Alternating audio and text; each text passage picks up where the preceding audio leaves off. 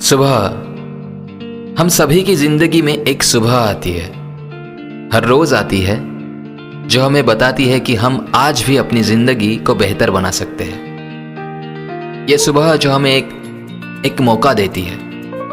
यह सुबह जो हमसे कहती है कि आज तक नहीं किया, वो आज कर ले। यह सुबह हमें बताती है हमें आज भी बहुत सारी बातें जानना बाकी है। यह सुबह हमसे महसूस कराती है कि हमने ज़िंदगी में बहुत कम खोया है और बहुत ज़्यादा पाया है। यह सुबह ही होती है जो हमें याद दिलाती है। आज भी वक्त हमारे साथ है। मैं आपको बता दूँ कि आप बहुत खुशनसीब हो जो ये सुबह आपकी ज़िंदगी में आई है।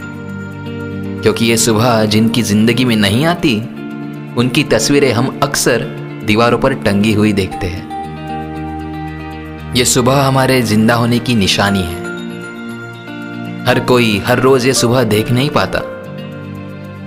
आँखें तो भगवान ने हमें दे दी, मगर ज़िंदगी को सही ढंग से देख पाने वाली नज़र, इस नज़र को पाने का मौका ये सुबह देती है। वो कहते हैं ना, नज़र बदले तो नज़रिया बदल जाता है। और सही नज़रिया मिल जाए तो ज़िंदगी जीने का अलग ही मज़ा आता है। सूरज हर रोज शाम होते ही ढल जाता है और सुबह होते ही वापस नई किरण के साथ रोशनी ले आता है। शायद वो हमसे यही कहना चाहता है, सुख दुख के बाद ही आता है। सुबह है तो उम्मीद है, कुछ पाने की, कुछ कर दिखाने की। इस सुबह को यूँ ही ना गवाए। जो भी करना पसंद है। क्यों ना उसे करने की आज कोशिश की जाए? असली सुबह वो नहीं जब सूरज आसमानों में रोशनी फैलाता है।